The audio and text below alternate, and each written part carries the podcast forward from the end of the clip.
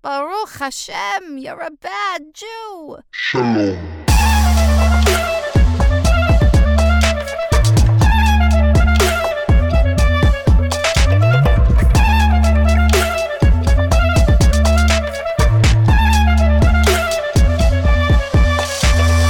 Welcome back to the podcast. With me today is Rabbi Moshe Bryski of Chabad Conejo. I'm so grateful to have you here. How are you doing today, Rabbi? I'm doing wonderful. How's about you yourself, Chaz? I am doing great. And you know, the way that I connected with you, I'm in this networking group called Jewish Business Leaders, and you know, my father actually helped found this specific Right. group, and my father is a huge fan of yours. Uh, we we absolutely love what you do, and I'm just I'm glad that you're here. Thank you for being on this Well, podcast. thank you. Thank you for having me. It's an honor. Of course. So we're today going to talk about how many types of Jews are there? This has actually been a question that was voiced in my online WhatsApp group chat, um, which only has conversation on open forum Fridays. So you're not going to be spammed. If you ever want to go and participate in our online forum, be sure to check out the link tree where you can sign up for the community and we'll get you on that WhatsApp as soon as possible. But until then, Rabbi Bryski, we have a challenge on this podcast a four minute challenge to tell your life story inspired by the New York Times 36 questions to fall in love. Uh, are you ready to answer the question? I can try. I don't know that I'll take a full full four minutes, but we'll Some give it a do. shot. You, you never know. All right, here we go and go. Hi, everybody. My name is Rabbi Moshe Bryski. I serve as the executive director of Chabad de Conejo in the Conejo Valley of California.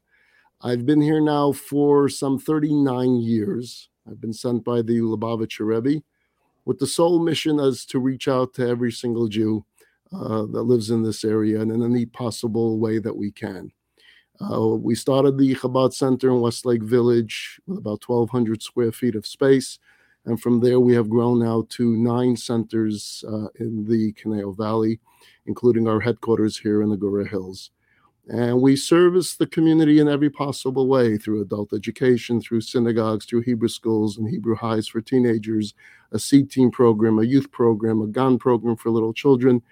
But we see our task as reaching out to try to find a way into the heart and soul of each and every single Jew. So at Chabad, there's no members. Everyone's a member. Everyone's a part of it, and we just welcome everyone that we in any possible way that we can. I'm married to my wife Matty.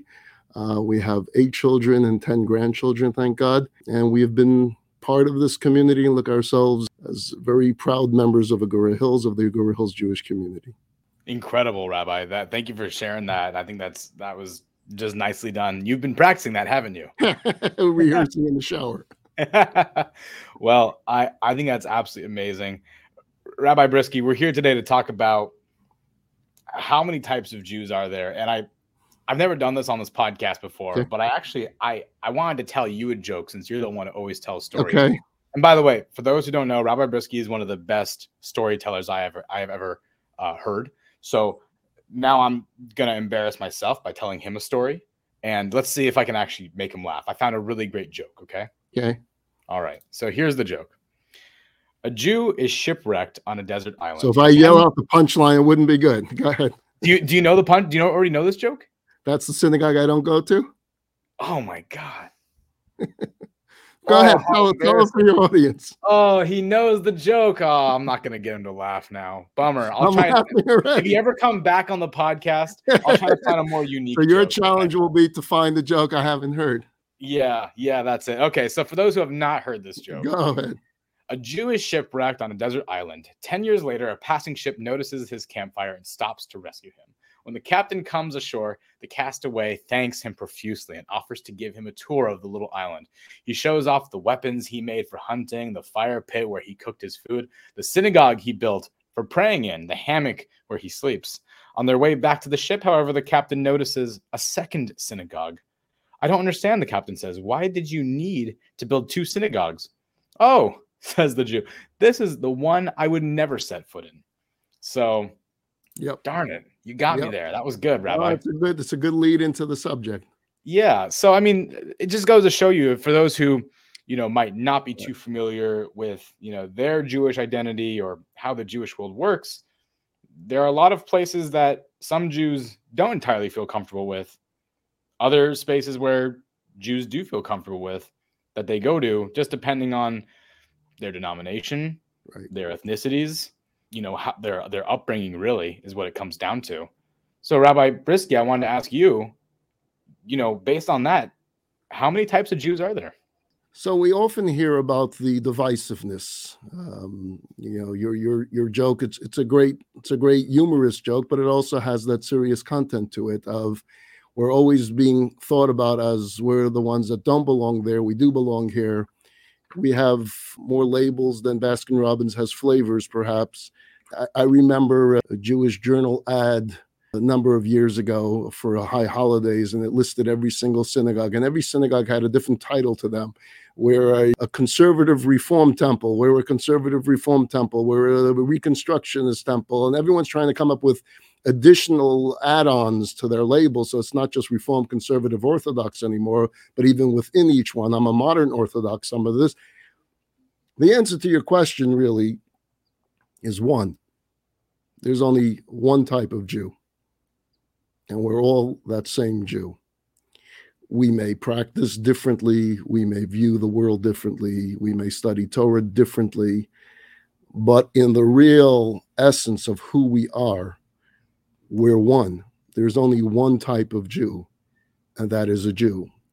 And the Baal Shem Tov, the founder of the Hasidic movement, when asked this question as to what is a Jew, define a Jew, he defined it by saying that in a Torah scroll, there are over 300,000 letters, 304,000 letters in the Torah scroll.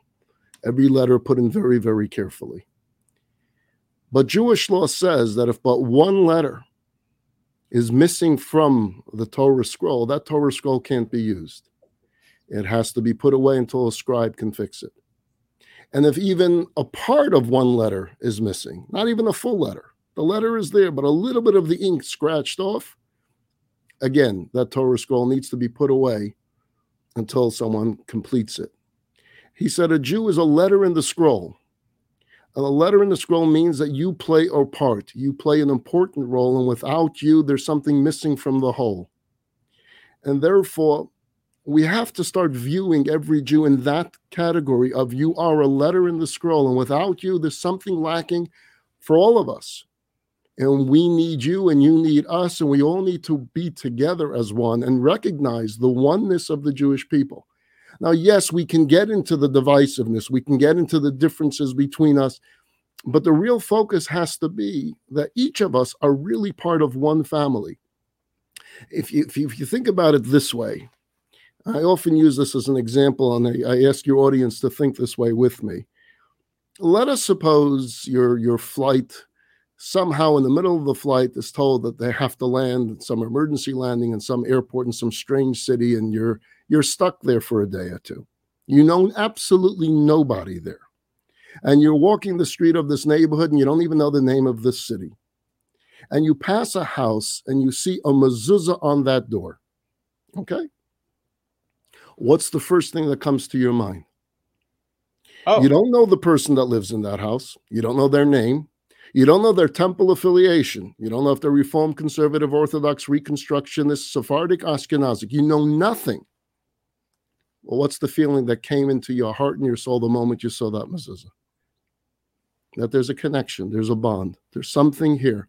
You can't really explain it because chances are, once you that door opens and you meet that person, you have nothing in common. You don't like that person, but before that door opened, you felt a bond to a total stranger.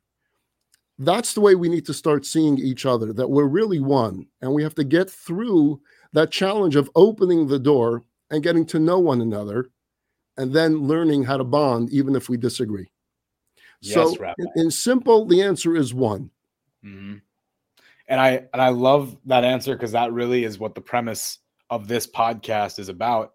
I think we oftentimes grow up in again our upbringings. This is coming back to our upbringings now, whether that is familial, whether that is the congregation you went to, or or the leader that taught you. There are so many leaders out there that either subliminally or intentionally do this, but they draw lines in the sand Right. that don't exist and they call Jews that don't practice in familiar ways to their way, bad Jews. Right. And that's why the podcast is called Bad Jew. Right. I, when, when you sent me the name of the podcast, I was trying to understand where it was coming from, and then you sent me the explanation behind it, and it's it's sad and it's tragic. It really is because there is no such thing as a bad Jew. There may be uneducated Jews, there may be uninspired Jews, there may be unaffiliated Jews, and there may be atheistic Jews. But they're they're me. They're part of one. They're part of my right. family. Would right. I if I disagree with my brother or my sister, what would that mean? They're still my brother, my sister. We happen to have a disagreement and we sit down at dinner together and we laugh and we cry, but we're, we're one. We got to get to that point that we are one. I mean, my father told me when he was uh, in, in a bomb shelter during the war, during World War II, during the Holocaust period of time. And he was in a bomb shelter with many other Jews. He says, and at that moment, you realize it didn't really make a difference where each one davened how they davened, if they davened, if they prayed, it didn't matter. They were one. They were one people. And I read an interesting thing in, in, Mike Wallace's biography. Mike Wallace, if you remember from 60 Minutes, um, he publicized often that he was an atheist, that he did not believe in God. And he said it quite often in his biography that he, he just had no belief in God. And perhaps in many of his politics, he demonstrated that as well. And yet he writes in this interesting chapter that the one thing he remembers growing up is that his grandmother taught him before he goes to sleep to say the Shema. Hmm. to say Shema, and that he kept. So th- this is a, an avowed atheist who every night would say Shema Yisrael Hashem Elokeinu Hashem Echad. Hero right. Israel. He knew the translation. Hero Israel. Right. Right. And he's speaking about God. God is one, but he's an atheist. Right. And he said when he went through bouts of depression in his life, that's what gave him comfort, the Shema. Aww. Now, it's such a beautiful story. Now, people read it and say it makes no sense. He's, he's a hypocrite. It doesn't. No, it makes perfect sense because it's one Jew. We're all one. And yeah, some people, whatever background it may have been and whatever may have disappointed them in God or in people or in the Jewish people, the fact is there are brothers, there are sisters. So there is no bad Jew there are Jews that, for whatever reason, and that's I think what your podcast is about, is trying to find out what bothers you, what turns you off. And if if we gave effort to finding the answer to there, not dismiss it out of hand by saying, ah, you're bad, you don't belong. No, you do belong. And I'm going to try to answer, and I may not answer it successfully, but it doesn't really matter because you're still one family. You're still my brother. You're my sister. And we're Amen. one.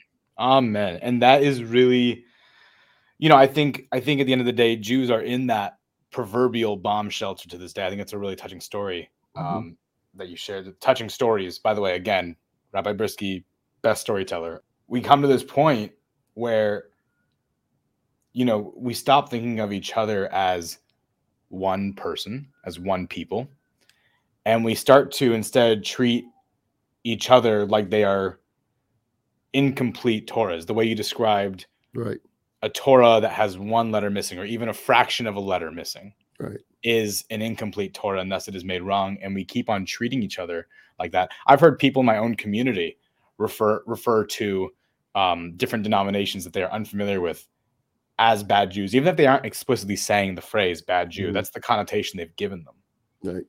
And instead of trying to understand them, instead of trying to you know sit with them and have a dialogue with them the inclusive nature of that teaching gets tossed to the wind and they live an exclusive life.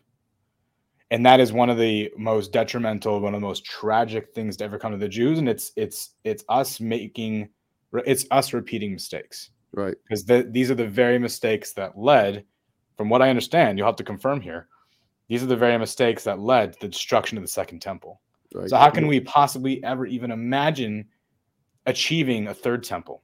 Yeah, we have to lives? get out of the, the world of judgmentalism and start treating each other as one family. Mm-hmm. Love one another before anything, welcome one another before anything. And it's only then when you really have that Ahavat Yisrael that you're referring to of what's going to rebuild the Holy Temple Mhm. is this love for one another because we're one people and we're one family. We've been through thousands of years of persecution out there. Mhm. And today we have a period of time where we have the freedom to be proud and open Jews. Let's do it together. Right. We can always disagree. There's plenty of time for disagreements, but first let's establish the fundamental that it's one family and one people with one heart and one soul. And then and then we'll go from there. Absolutely. And I, I- think this is a principle of it's it's a beautiful thing that Jews have this amazing capability to apply critical thinking, such critical thinking, by the way, that we oftentimes hear two Jews, three opinions, Right. right? But along with those three opinions, along we, we I think we tend to overthink it, and we come up with studies like this. I'll just show up a few. I'll just pull up a few different studies here that I've that I've found online. You know, this was from you know Pew Research. Is a graph. They showed a breakdown of the populations within Israel, and these are lines that people drew in the sand back in 2014, 2015. Right. Right. Same thing here with Fuller Studio. They went and did a Jew. They did a study in 2013 of the U.S. Jewish population, and this was uh, another set of statistics right here. To me, what that means is that they weren't asking Hmm. the question, Yeah. you know, do you identify as Jewish? They were asking the question, how do you Jew? How do Yeah. you, Yeah. you know, how do you identify as a Jew? I, I'll go back to that. If I started with remember that Jewish Journal advertisement. Yeah. So they they asked me to be a part of it if I would put my Chabad centers listed in there, and I said absolutely. And they said, then what denomination do you want to be? Do you want to be called Orthodox or Hasidic? And I said, no, I want to be called Jewish. And they said, no. What do you mean? I said that that's the way I identify. I'm Jewish. And they called me back and they said our editor won't accept it. I said, What do you mean? Well, you need to put a denomination. I said, Why? Where is it written in the Torah? I'm going to give this mitzvah. This one's only going to the conservative movement. This one's going to the reform movement, and this one's. It doesn't say it anywhere. Right. It. Now, I'm not. I'm not stating that it doesn't exist. I'm not blind. I understand there is a Hasidic movement, and there's an Orthodox movement, and a modern Orthodox movement, and there's conservative. I, I, I recognize that. Yeah. But we tend we tend to get so fixed on the denominations, and then within each denomination, every rabbi thinks a little bit differently than the other. So we have really created tens of thousands, if not hundreds of thousands, of some little little Jewish groups, and all we're doing is we're focusing on the division of it instead of focusing on the much bigger picture. We're a nation that's been sent out into this world with a mission. That mission belongs to me and to you, to mm-hmm. every single one out there. It's the same mission statement that God gave to each and every single one of us. He needs us to be a light unto the nations. He created this world, and for the first 2,000 years, the world was going into total chaos. And we have a story of Noah and the flood and the story of the Tower of Babel. But until Abraham comes along, the stories are all negative. That which Abraham represented is something every single Jew, and I underline that, every single Jew represents. We're all that light unto the nations. Every single one is an ambassador of God. Whether they practice everything, they practice 50%, 10%, or 0%, they are an ambassador of God to be a light unto the nations. How well is each one doing? Let's each self judge ourselves. Let's ask ourselves that question instead of being asked from others, because when others ask us, they're being judgmental. We each have to ask ourselves today Have I been a light unto the nations? Have I brought joy to anyone out there? What have I done to make this world a better place today? That's our challenge. That challenge belongs to each and every single one of us. And, and when, when Jews say, and I hear, hear this all the time, eh, eh, eh, you can't mean me because I'm not a good Jew. And they'll say that about themselves, or I'm a reformed Jew and therefore it's not me. Don't put yourself down. Yeah. If you're born a Jew, you, you have a mission on your shoulders. You have a responsibility. Again, free choice. You decide if you want to do it or not. But don't move yourself out of it. Don't put yourself down. I won't put you down. Don't do that to yourself. You each have, everyone has the soul that has been given to them with this energy, with this ability, with this spiritual force to change the world for the better. So now go ahead and do it. You know, Absolutely. Moses at the burning bush. You're familiar with that story. God comes to him and says, Go to Pharaoh, go to Pharaoh. And Moses doesn't accept it right away. He'll continue to argue with God. And he says all different things. He says, I have a speech impediment. I don't speak clearly, right? And Mhm. so it can't be me. It's got to be someone else. When that doesn't work, he'll say, What about Aaron? Why don't you pick my older brother? Why picking me? He'll keep coming up with excuses. According to the commentary, that argument went on for seven days. But put that aside. The fact is that he's throwing lines out to God. And what I often wonder is God's responses to Moses. Because what, what, what should be glaring to us is why doesn't God say, I'll fix it? You have a speech impediment? I'm God. I can repair it. Boom. Now you speak like Shakespeare. The words flow out of your mouth. You speak like Walt Whitman. I- I- God can fix anything. He never says that to Moses. Right. He doesn't fix his problems.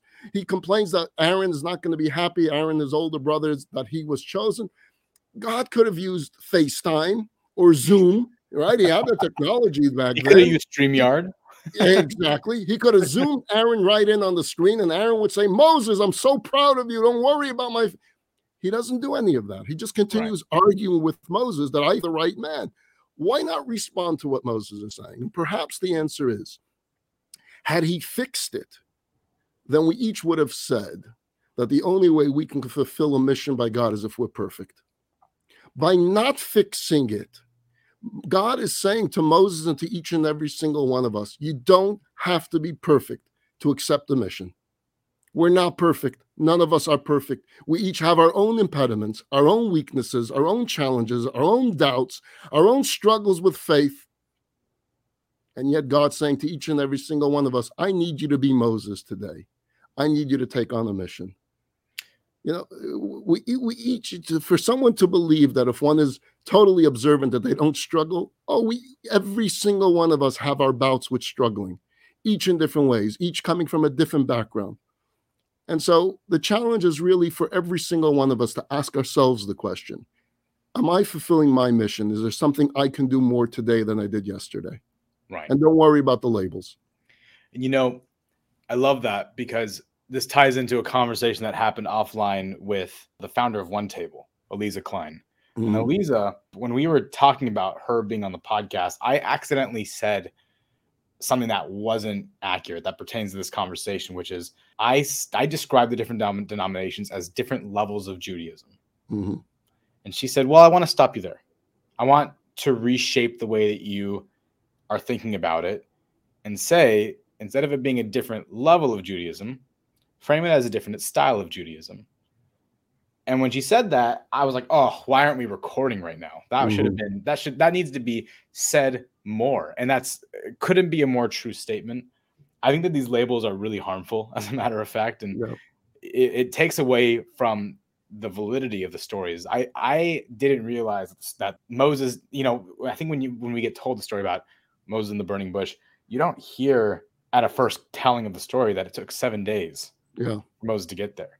The constant debate, the constant, very natural human reaction of, well, here, let me give you this huge mission. And this is Moses. Yeah, This this, is- is this Moses. this right. is yeah, the this is main not- man. the main guy. You know, Right. they, they he struggles. Yeah, he, he struggles. You know, we had in the, in the portion just a few weeks ago. It's a it's a verse that I often focus on on the very difficult subject of faith and suffering, because that's I would say the most complex subject for anyone to take on. How do we understand where is God when people are suffering? It, it, it- and it's it's not for this period of time. We need hours for it. But there's a verse at the end of the first portion of Exodus when Moses turns to God after seeing the suffering of the Jewish people. And this is after he came to Pharaoh, and Pharaoh just makes it worse. He turns to God and he says. Why have you done evil to this people, and why have you sent me? He challenges God. Now, God could have said, You know what? You're fired. Don't you talk to me that way. God could have easily deleted the verse from the Bible, but yet he keeps it in. It's published, it's printed in the most printed book in, in, in the history of the world, found in every hotel room, right? And every child studying it will read Moses challenging God, saying, You're not being fair, you're not being just. We each can struggle, but it doesn't take away from the wholeness of the Jew. We are each Jewish, every single one of us, whatever denomination or affiliation you may belong to, and each of you are needed. That's the important message. You are needed. You're not a member of the audience, you're not watching a show, you're on stage. The props are there, the music is there, but you're on stage and you need to deliver.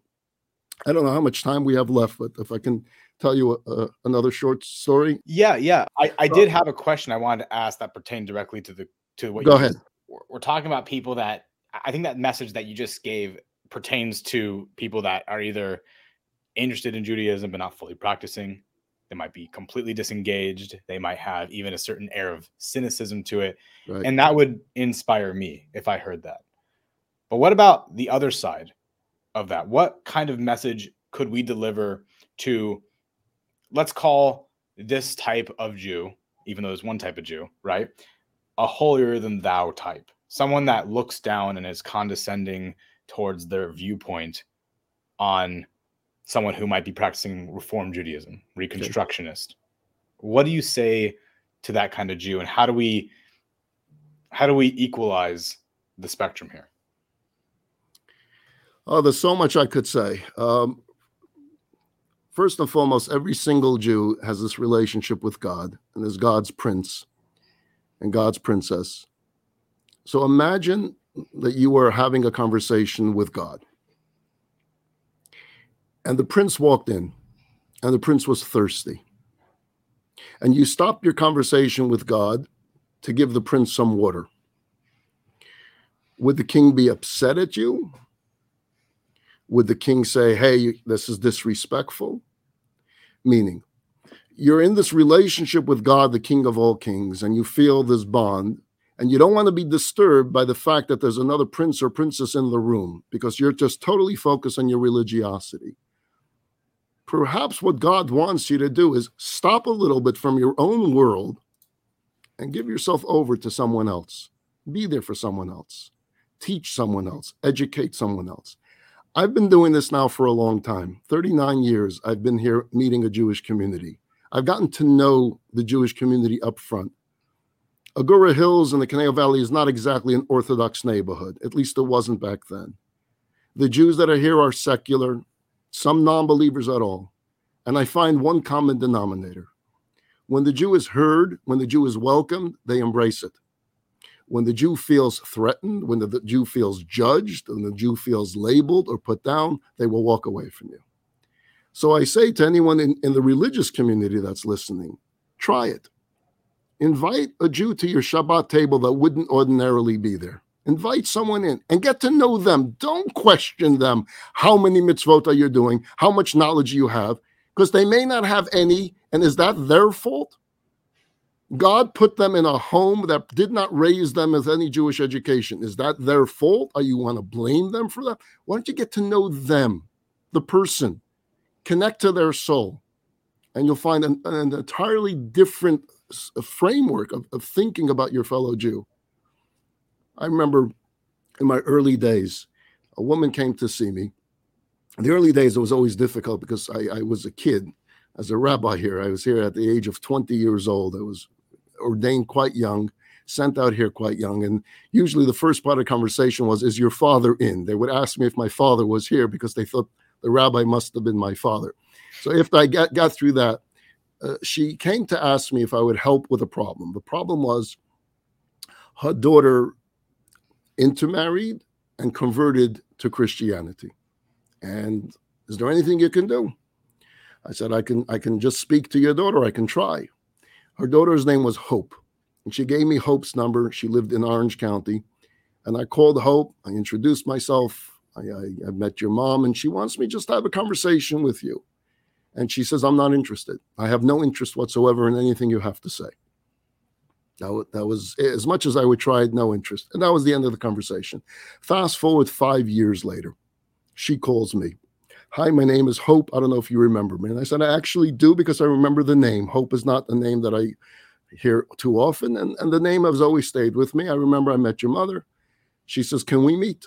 I said, Absolutely. She drives down from Orange County into Westlake Village. She came with her husband and she tells me her story that she was diagnosed with cancer. She's ill and she had a lot of time to really think about life and her choices in life. And she realizes that she never gave Judaism a chance. So, as she is in this spiritual mode of thinking, she wanted to take me up on that offer of, of talking, but she wants her husband there with her. I said, Absolutely. So, I asked her, How did this begin? How did your uh, connection to Christianity begin? Where did you guys meet? And this was a story. She went to Hebrew school. She asked questions, spiritual questions. She asked about God. She asked about heaven. She asked about the Messiah. And she was mocked. She was mocked for asking these questions. She was made fun of, like, stop thinking these, these, these thoughts, whatever. She just didn't feel that these questions had validity.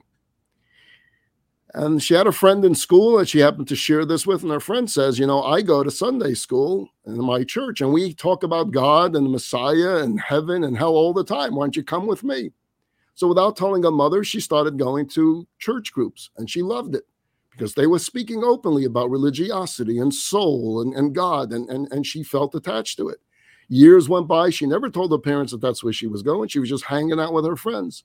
And she met this guy in church and they fell in love and we got married and we moved to Orange County and we started a life and we have children and we're and all of a sudden all these questions come to me did I really give Judaism a chance? We started talking we started talking about Judaism that there is a God in Judaism that there's a Torah in Judaism there's a soul there's a Messiah all these questions. We just started a conversation and the hours were going by and the husband speaks up and says I would be interested in learning as well together with my wife I set them up with uh, Chabad in Orange County to continue their studies. Hope passed away six weeks after this encounter. I tell her story because I challenge my Jewish audience do you judge her? Is she a quote unquote bad Jew? Did she do anything wrong in life? Because I'll give you my impression. My impression is when Hope's soul came to the heavenly world, she was greeted as a holy woman. She was welcomed into the heavenly world because she was a holy spiritual soul that spent her life searching, and no one bothered to take the time to give her her answers. My friends that are out there listening, whoever you may be, invite people in, get to know them, engage in dialogue, engage in conversation. You don't know where it's going to end.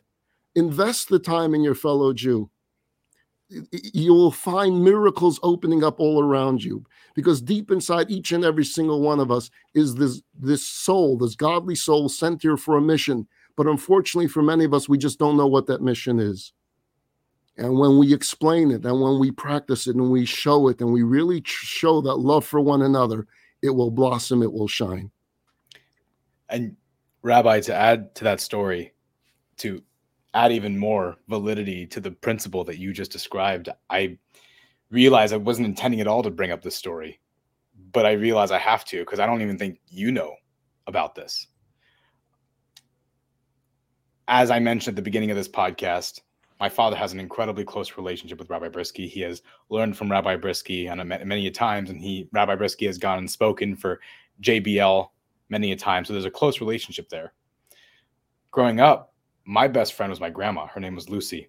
Mm-hmm. And the rabbi at the synagogue that we were going to, who shall not be named, did not commit the time to visit my grandma on her deathbed while she was in hospice care for political reasons, because of inner inner political reasons in that synagogue at the time.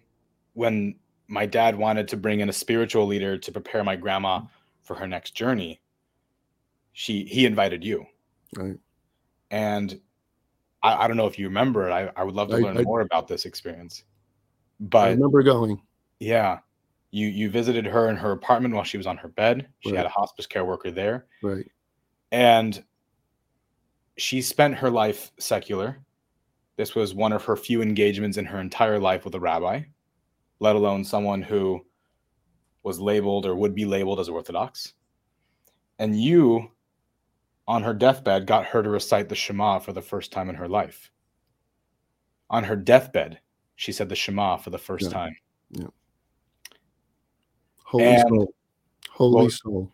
Yeah. Yeah. What you did for me and my family, Rabbi, was a bracha that transcended not just from her life, but impacted my life too. You know, when mm. I when I left for my Israel trip last year in July with with Aish Lit, mm-hmm. led by Rabbi Jack and Shira Malol, I had an emotional breakthrough on that trip in the city of Tzfat. Hmm. What happened was this one morning on Shabbat morning, I actually had a nightmare. And I had a nightmare that I got in a fight with the three most religious guys on the trip and that they had told on me and they gotten me kicked off the trip. and when I woke up at six in the morning on a Saturday in Sfat, I remember waking up and seeing the guy that I was just fighting with sleeping peacefully next to me.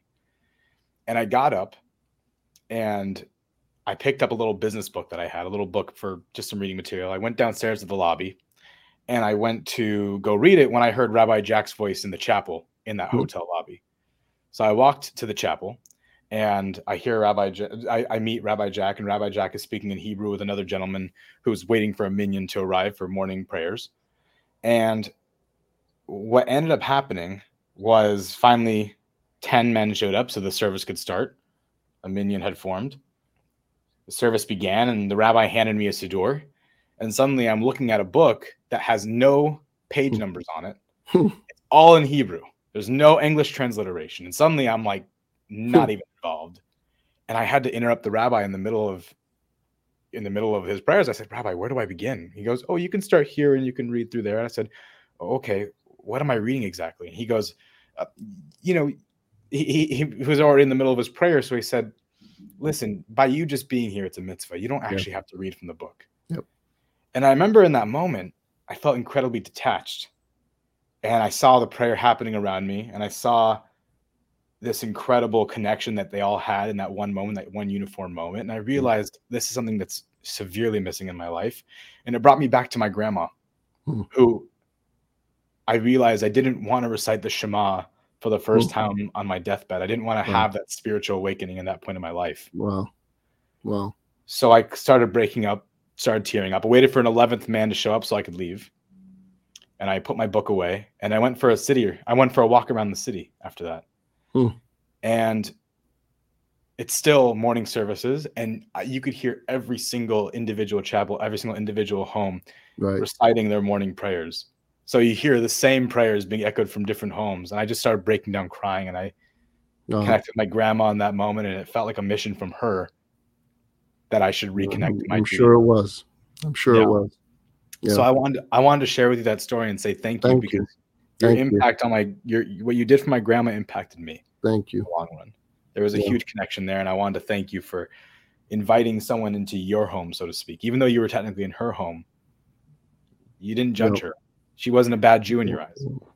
Uh, you, will never regret, and I say this to all of your audience, you'll never regret the time you invest in being there for someone else. I know you have a lot of things on your calendar and a lot of things on your schedule and a lot of things to do, but you will never regret that time. You sometimes you'll sit here and you'll hear a Chaz telling you the end of that story, right?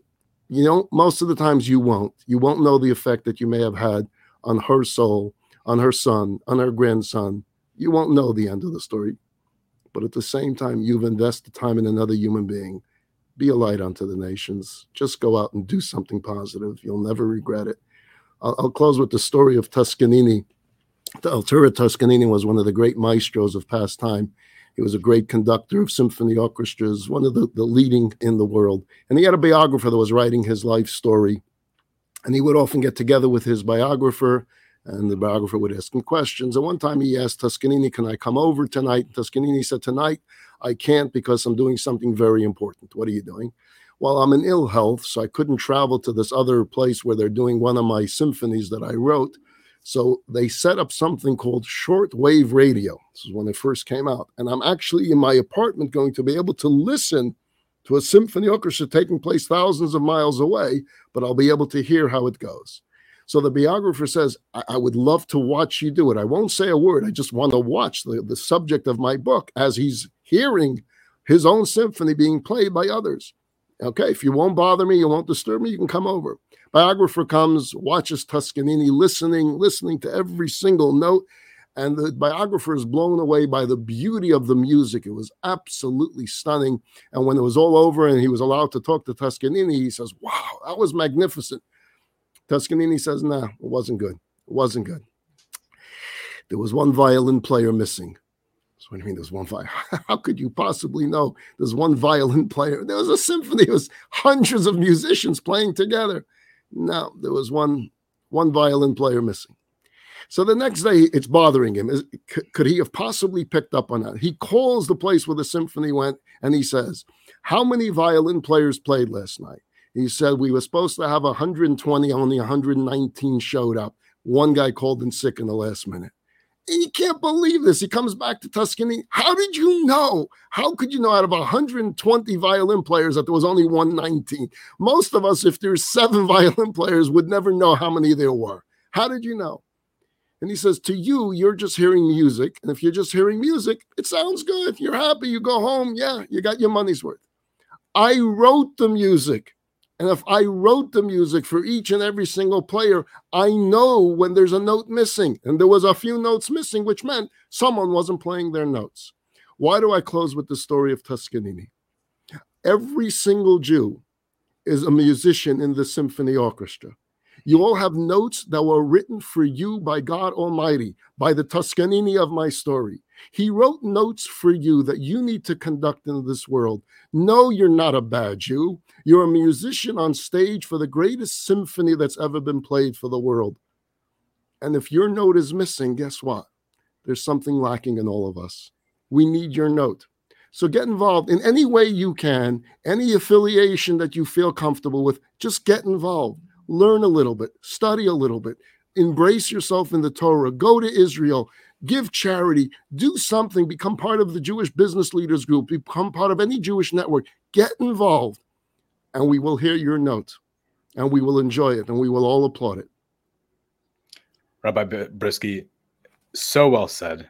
Such a great way to tie in uh, just a, a, clean conclusion of a strong message. Thank you so much for being on this podcast. You're very welcome, Chaz. You keep Should, up your good work.